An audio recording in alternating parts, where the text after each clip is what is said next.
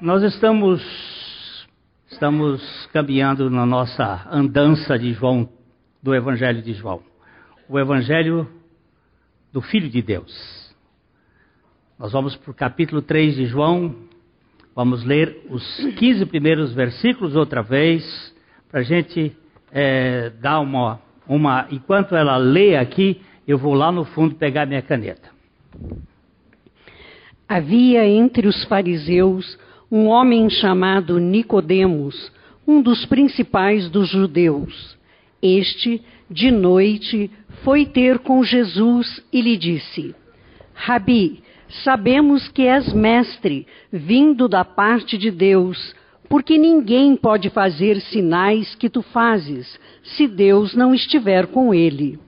A isto respondeu Jesus: Em verdade, em verdade te digo, que se alguém não nascer de novo, não pode ver o reino de Deus.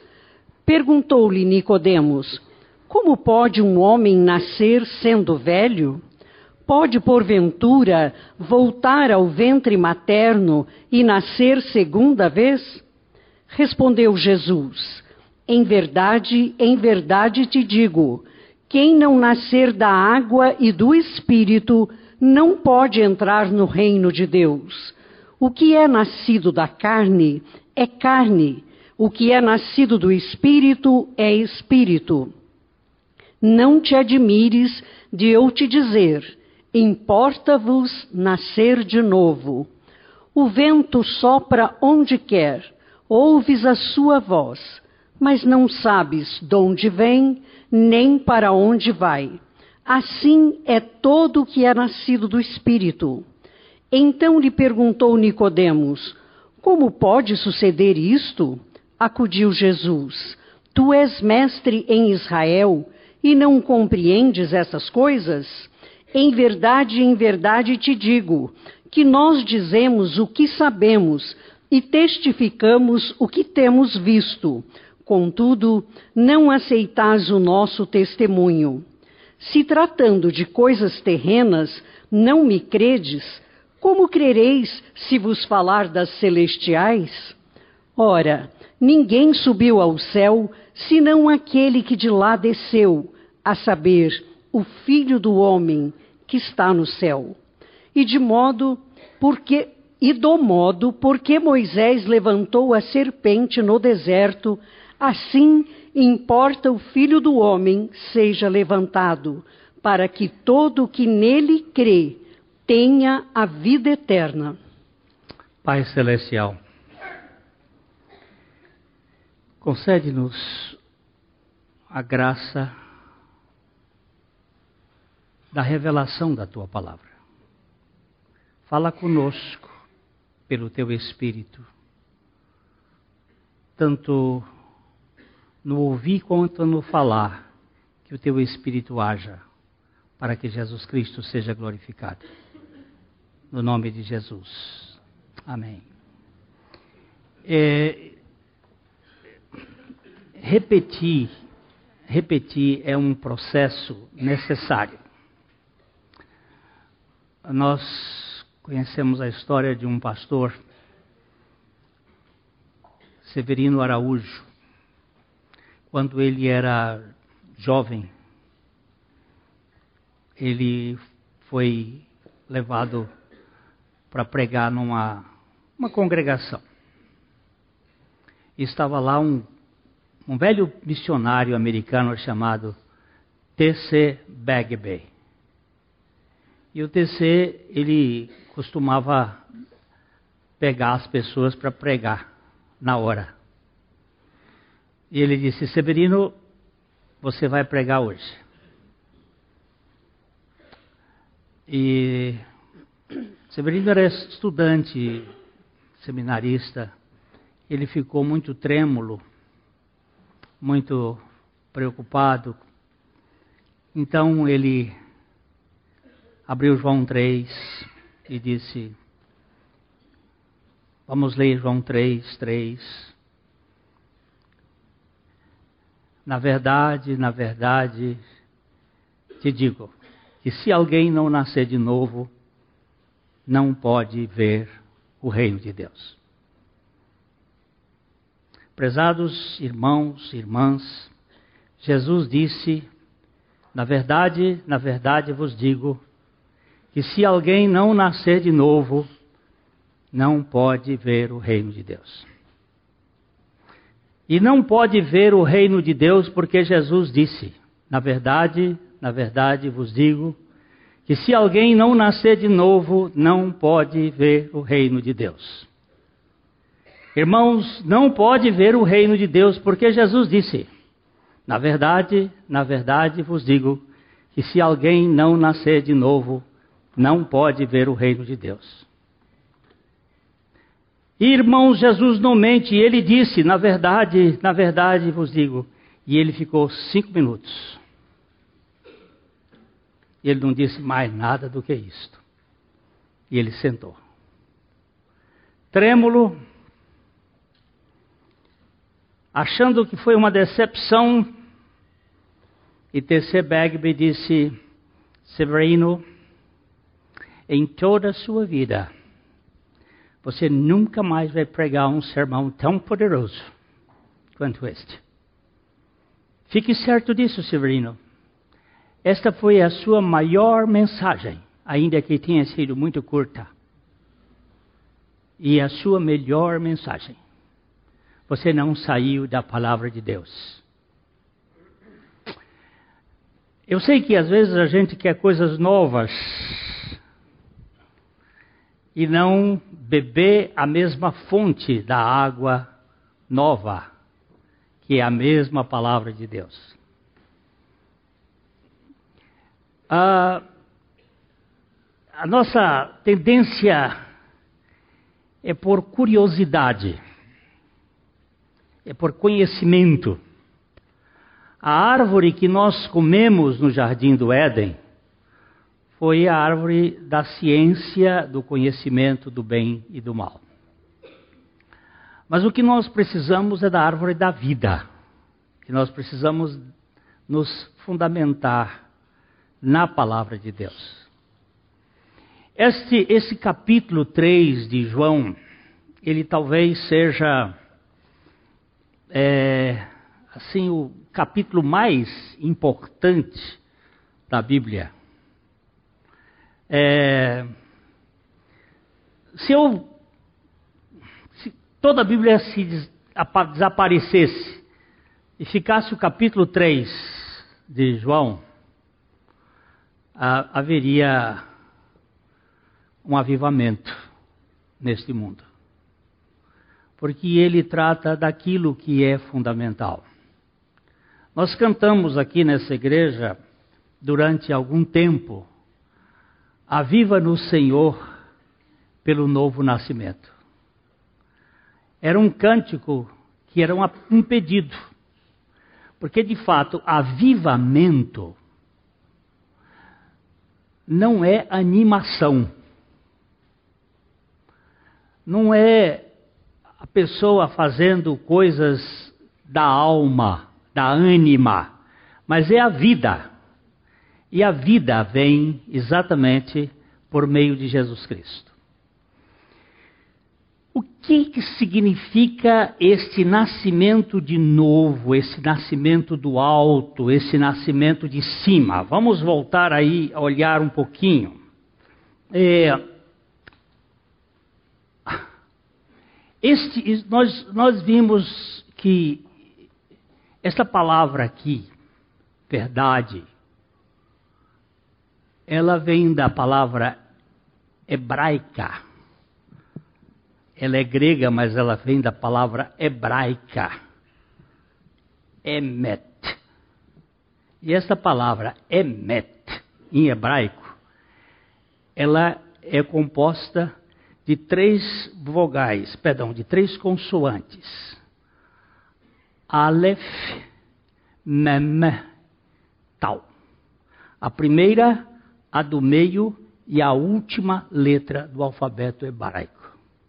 Simplesmente curioso que esta palavra, verdade, ela toma todo o alfabeto, ou seja, o primeiro e a, o meio e o fim para formar uma palavra que tem a conotação de nos revelar aquilo que é. O que é é Jeová, é aquele que é o Senhor. Jesus aqui repete, na verdade, na verdade, eu disse domingo passado, e já outro anterior, de que essa é uma expressão que aparece só no Evangelho de João.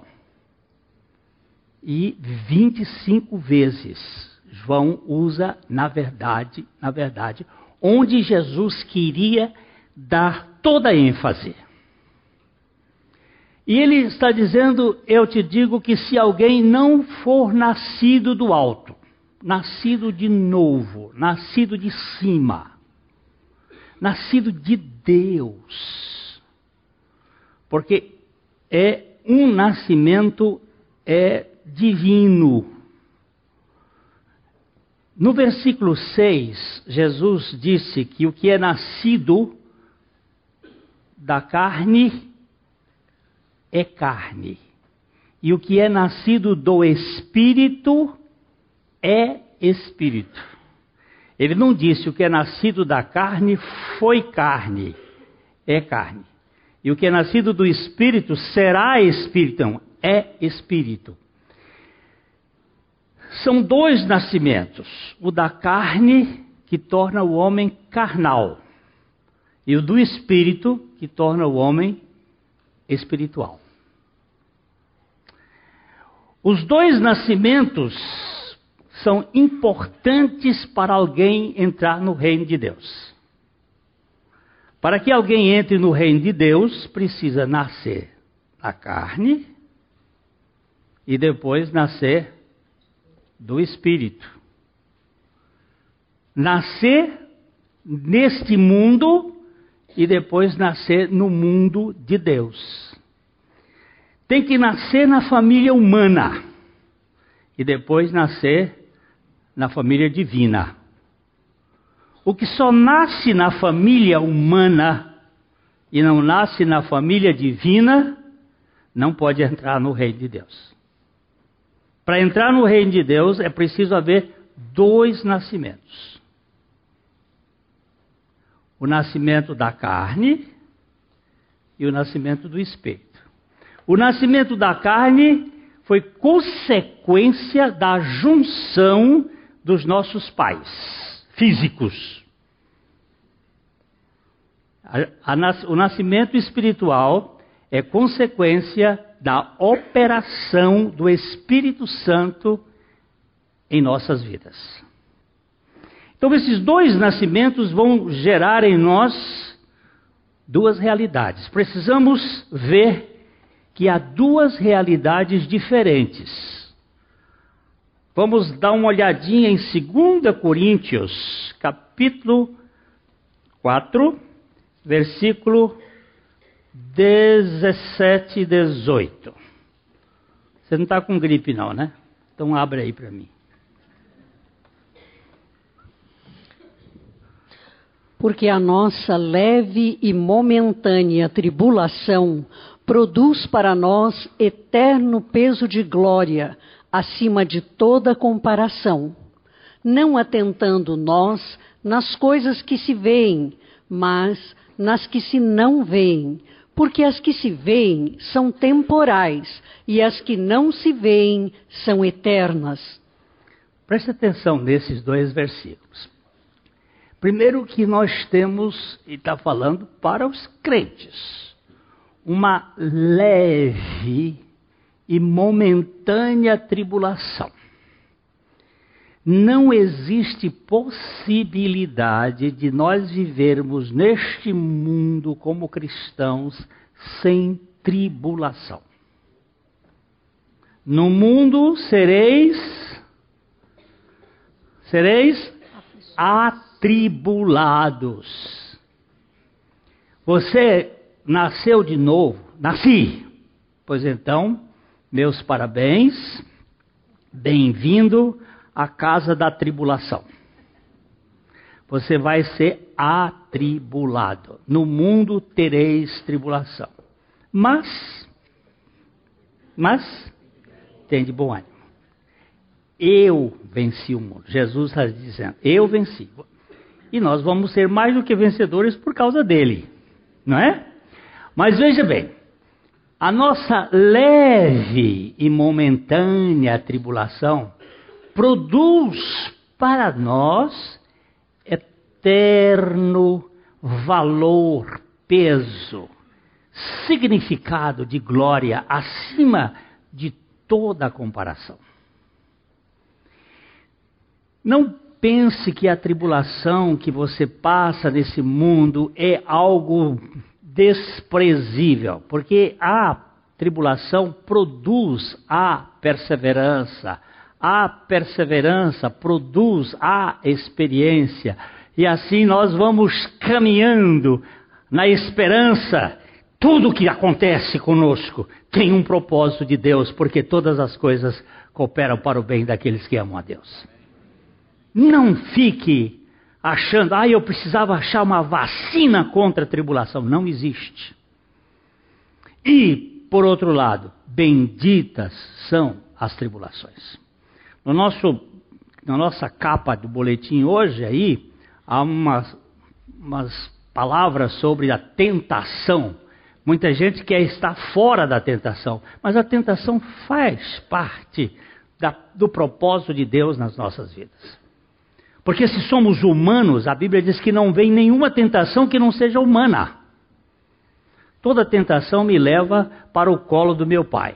Agora ele diz assim: não atentando nas coisas que se veem, mas nas que se não veem, porque as que se veem são temporais e as que se não veem são eternas. Nós temos um mundo espiritual acima e um mundo físico abaixo. E nós precisamos entender que esse mundo espiritual é uma realidade que só quem nasceu de novo pode enxergar. Você não enxerga? Não. É porque não nasceu de novo. Precisamos entender que o Espírito Santo que nos leva a este novo nascimento não é algo que a gente faz. Não é pregador que vai fazer alguém nascer de novo. Lógico que existe o pregador para trazer a palavra, mas é o Espírito Santo quem vai levar a pessoa ao novo nascimento. Nós vamos dar uma olhadinha num texto que eu acho muito importante, lá no profeta Ezequiel, no capítulo 36, os versículos 25 até o versículo 33. Mas nós vamos andando nele a piano a piano. Vamos andando bem passadamente. Então aspergirei água pura sobre vós, e ficareis purificados de todas as vossas imundícias e de todos os vossos ídolos vos Mas, purificarei. Para, deixa o texto baixado um tiquinho só para a gente. Nós vamos trabalhar com o texto indo e vindo, tá bom? Então nós vamos lá um pouquinho. Aspergirei água pura sobre vós. Lembrem-se que domingo passado nós falamos do que Jesus disse. Vamos voltar lá em João 3, versículo 5. João 3, 5. Eu digo, ó, a gente tem que fazer assim, ir lá e cá.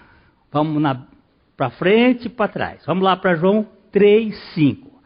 Respondeu-lhe Jesus: Em verdade, em verdade vos digo, quem não nascer da água e do Espírito não pode entrar no reino de Deus. O que, que é nascido da água? O que, que é água? Até onde eu posso entender água na Bíblia, ela se refere à palavra. Então, alguém diz assim: Onde é que você vai dizer que é assim mesmo? Vamos pegar um outro texto. Efésios, capítulo 5, versículo 25. Vamos ver se é esse. Efésios 5, 25. Não é. Maridos, É aqui, é o 26. É o 26. Para que? para que santificasse, tendo-a purificado por meio da lavagem de água pela palavra. Olha, água, água, santificasse a igreja, a igreja que Cristo amou, Cristo amou a igreja e a si mesmo se entregou por ela. Por quem Cristo se entregou? Pela igreja. Ele se entregou pela igreja.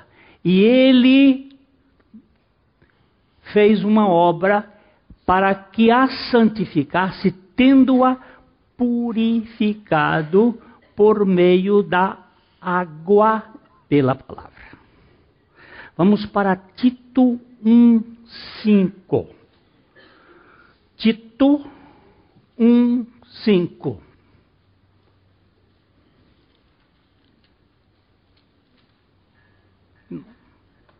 Por esta causa. Não, não, não, te- não, peraí, peraí, eu, eu estou perdido.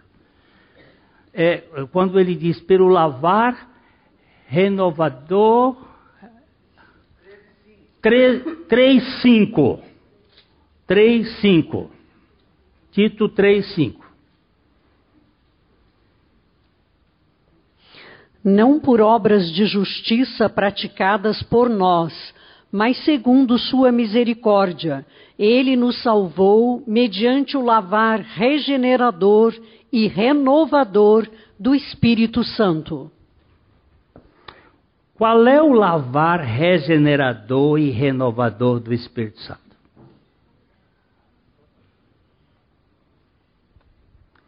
Qual é o lavar regenerador e renovador do Espírito Santo?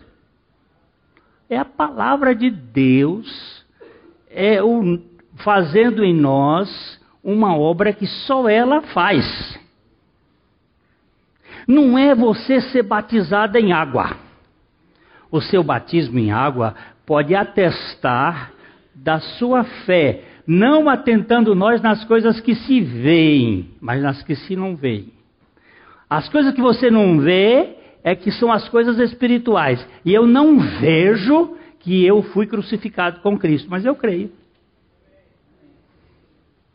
Por que você crê? Porque o Espírito Santo me fez crer. Mas eu não vejo isto. É importante batismo na água? É. Mas o ladrão na cruz não foi salvo porque foi batizado na água.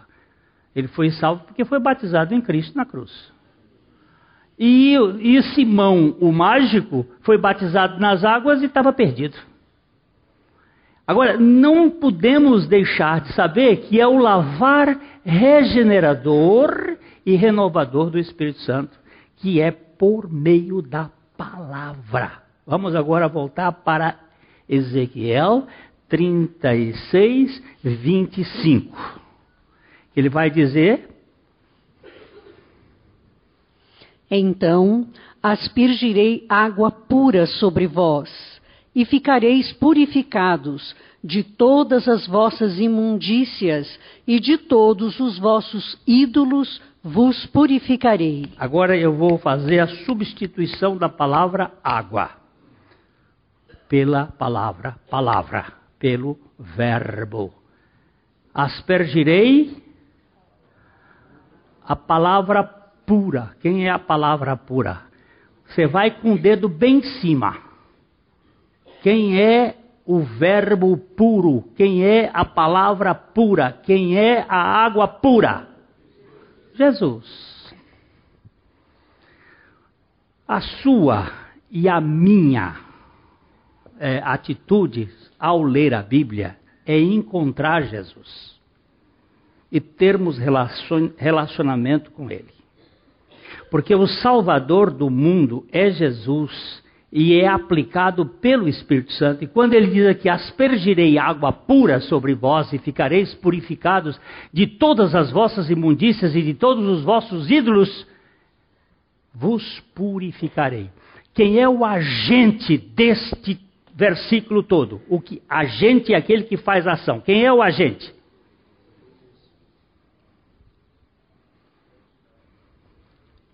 Quem é o agente disso aqui? É Deus que está dizendo. É a, eu vou dizer assim: é a Trindade.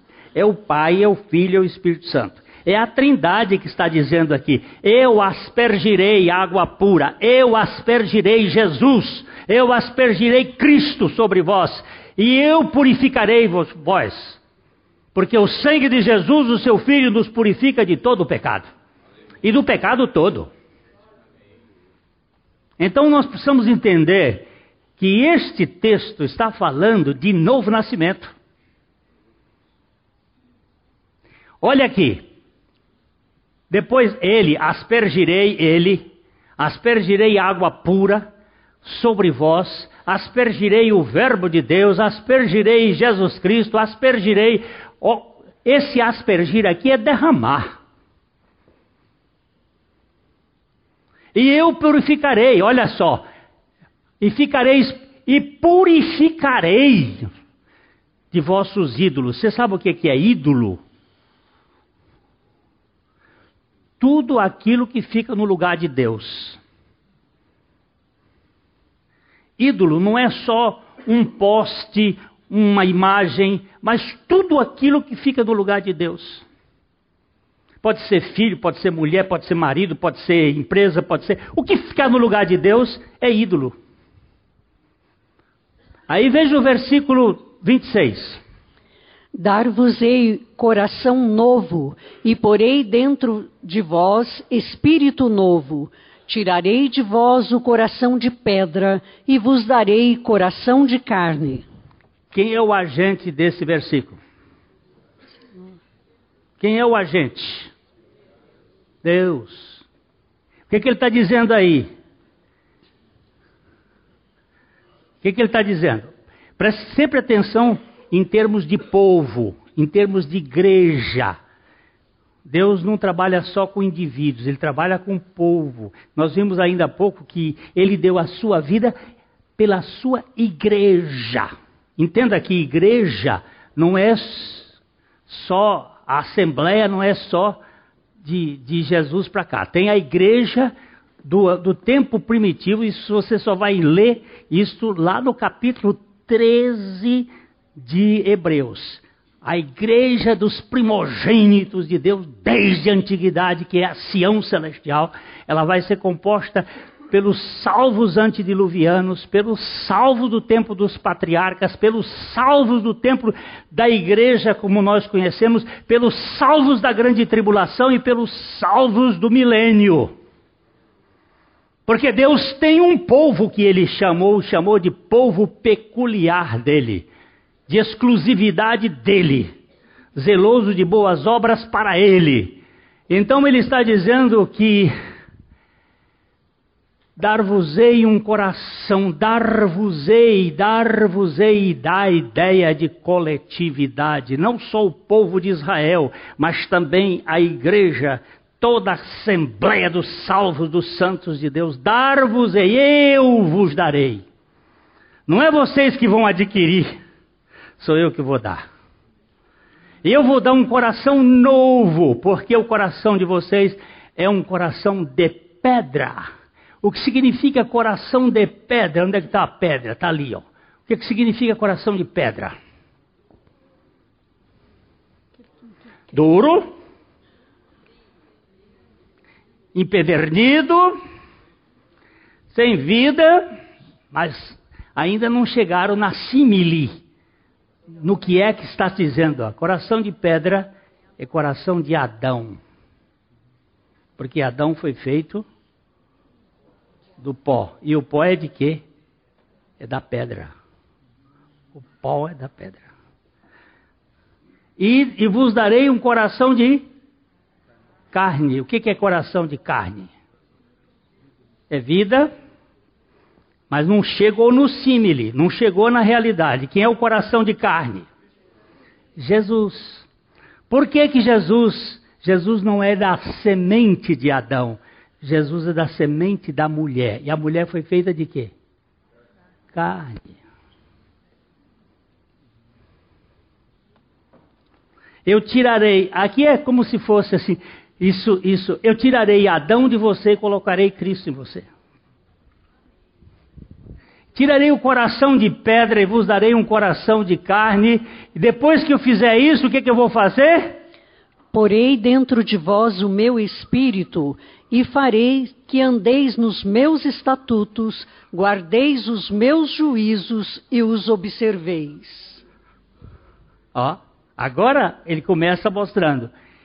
Eu porei, depois que ele, ele nos tira o coração de pedra, nos dá o coração de carne, ele põe o espírito. Tira o coração de pedra, dá o coração de carne, põe o espírito. Para quê? Para quê? Olha lá. Para que e farei que andeis nos meus estatutos. Urubu come o quê? Canário come o quê? põe alpiste dentro de uma, um lugar onde tem urubu. Ele come? Por quê? Natureza dele é de carniça. Põe carniça onde tem um canário, ele come? Não. Por quê? Não é da natureza dele. Agora Deus tem que mudar esta natureza para que nós tenhamos esta inclinação. Tiro o coração de pedra, vos dei um coração de carne, e farei que andeis, porém farei que andeis nos meus estatutos, guardeis os meus juízos e os observeis. Vamos continuar. Habitareis na terra que eu dei a vossos pais, vós sereis o meu povo, e eu serei o vosso Deus. Aí vocês vão ter um ambiente que é produzido por mim. Ele está falando para o povo judeu, mas isso também tem implicações com a igreja em qualquer tempo. Depois que ele tira o coração de pedra, que ele põe o coração de carne e que ele põe o espírito dele para que nós andemos, ele, nós temos uma congregação, temos um conjunto, temos um grupo que nós vamos conviver, que é um convívio de povo, de gente de gente que foi salva por Jesus. O que, que significa a palavra igreja, eclésia? Chamados para fora, para formar uma comunidade de pessoas aceitas por Jesus Cristo. Não é de pessoas que aceitaram a Jesus Cristo, mas de pessoas que antes de qualquer coisa foram aceitas por Jesus Cristo.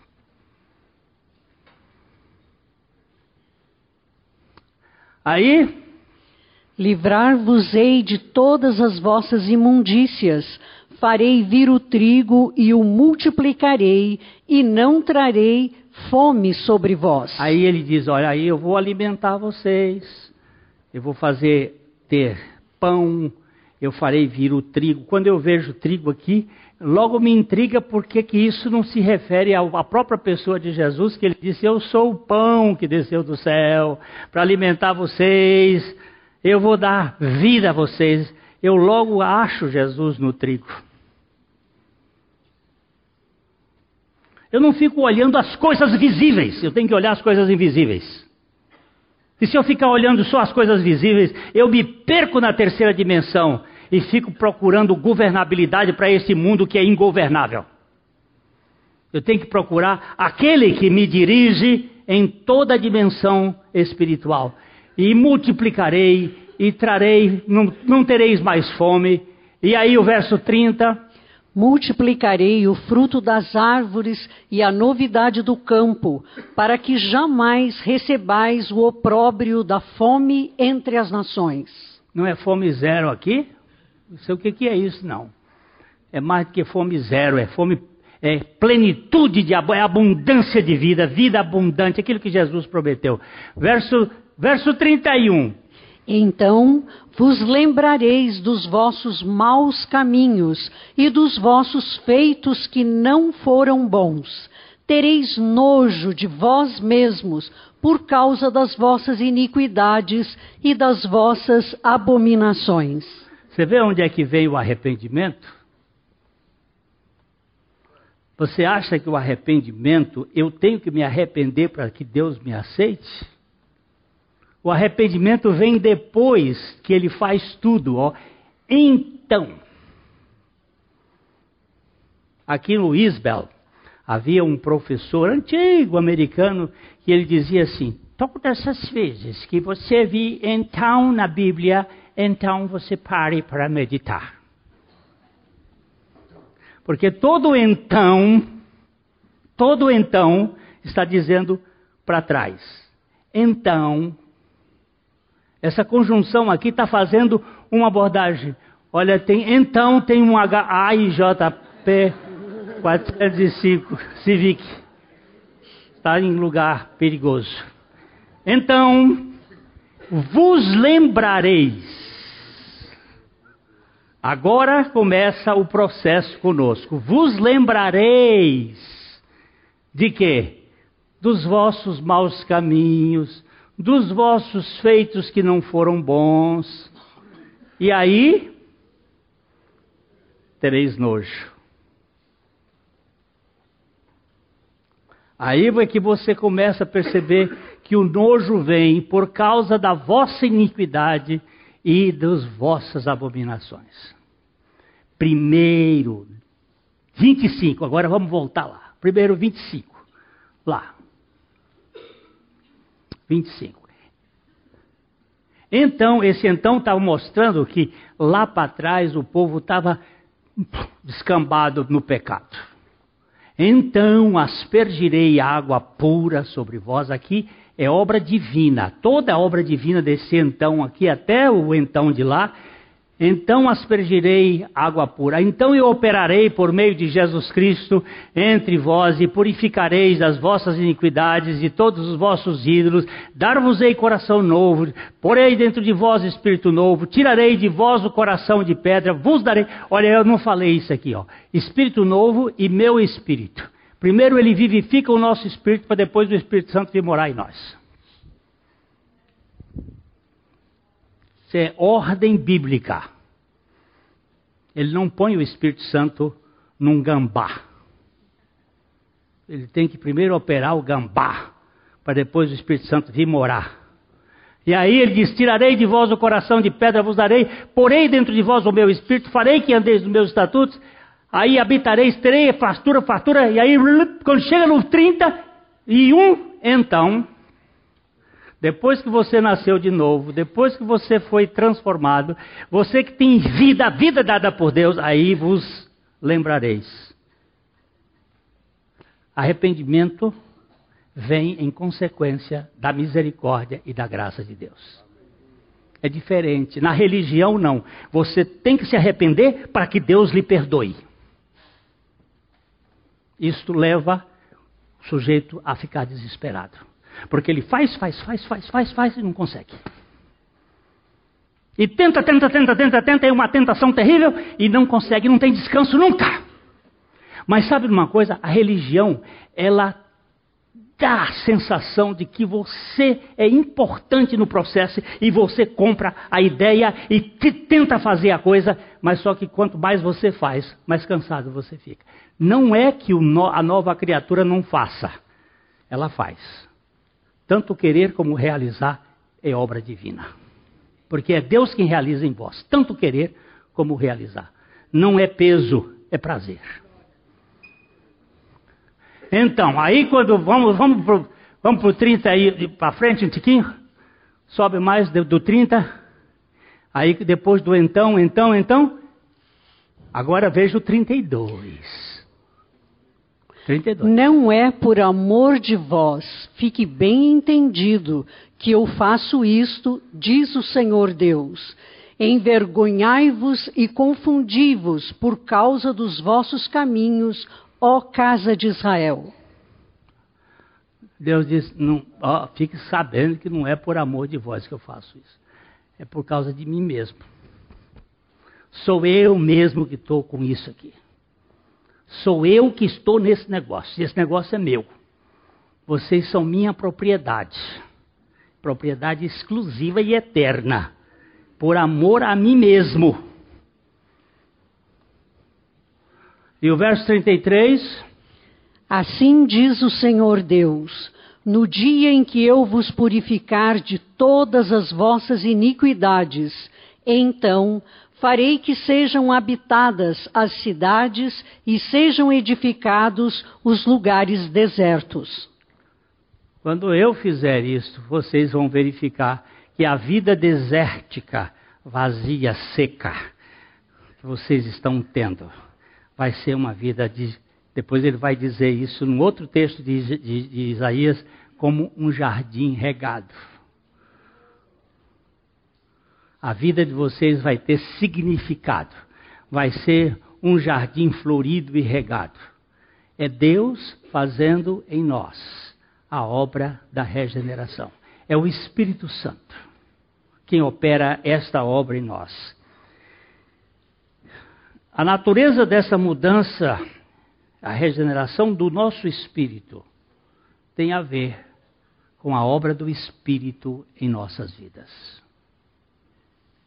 Aqueles que, que são assim regenerados são feitos espirituais enxertados em Cristo Jesus, feitos um só espírito com Cristo, tornam-se parte da família divina. Vamos dar só uma olhadinha em 1 Coríntios, capítulo 6, versículo 17.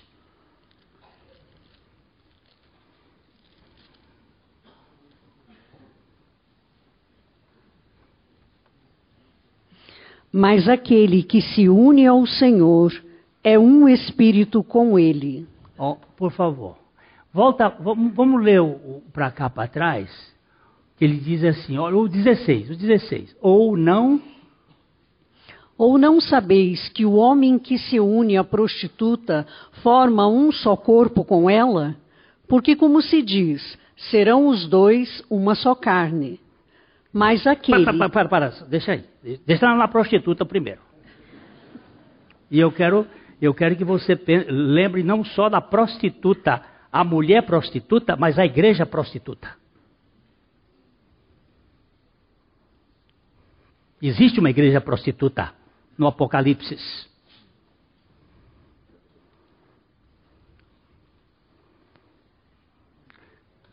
Aquele que se une com a mulher, com a prostituta, se torna uma só carne com ela.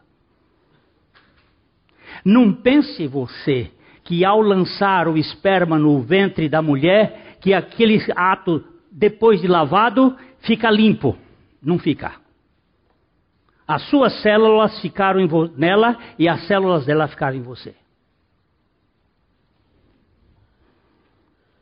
Eu olho para o Mário Rocha e para a Cota e vejo os dois muito parecidos hoje. Porque tem células do Mário Rocha na Cota e tem células da Cota no Mário Rocha. Estou dizendo besteira, doutor? Estou falando agora com o professor da universidade. E todas as vezes que nós nos unimos com uma prostituta, um, um prostituto, nós nos, não só copulamos, nós nos identificamos. A carne dela passou para ser minha e a minha carne passou a ser dela. pode estudar biologia. Não vamos brincar com as coisas, porque Deus não é bobo para dizer as coisas. O Espírito Santo ia botar o nome dele em cima do, de uma bobagem. Agora, aquele que se une a Cristo, ao Senhor, não se torna um corpo com o Senhor, se torna um espírito com o Senhor.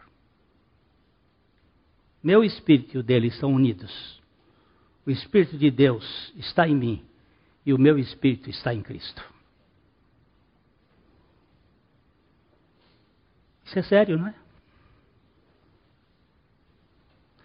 É por isso eu termino aqui ó, com o Watmani, aquele homem de Deus, dentro de um trem na China, viajando no trem, entram três pessoas, três homens, veem Watmani lendo alguma coisa e disse assim: Moço, vamos matar o tempo.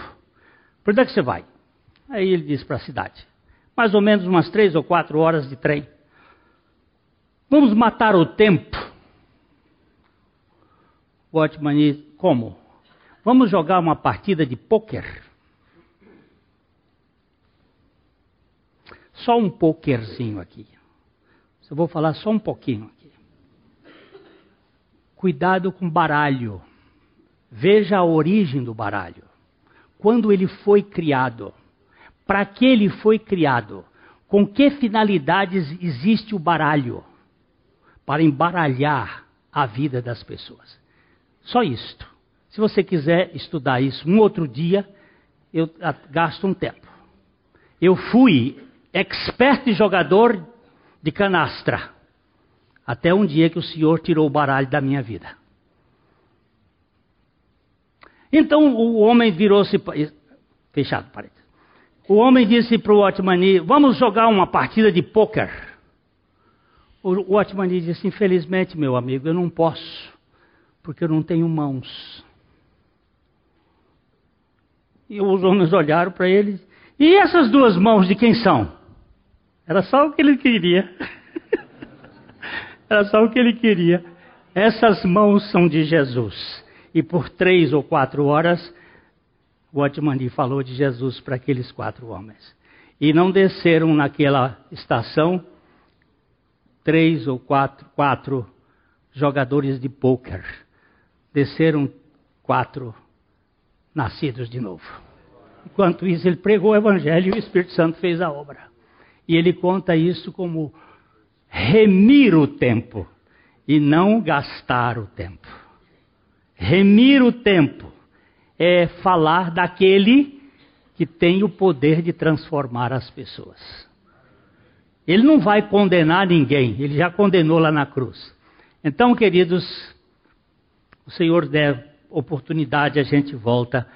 Eu ia falando e vou falar ainda sobre como fazer esta obra, que ele disse: Eu levantarei como Moisés levantou a serpente no deserto. Assim o filho do homem será levantado, para que todo aquele que nele crê não pereça, mas tenha a vida eterna.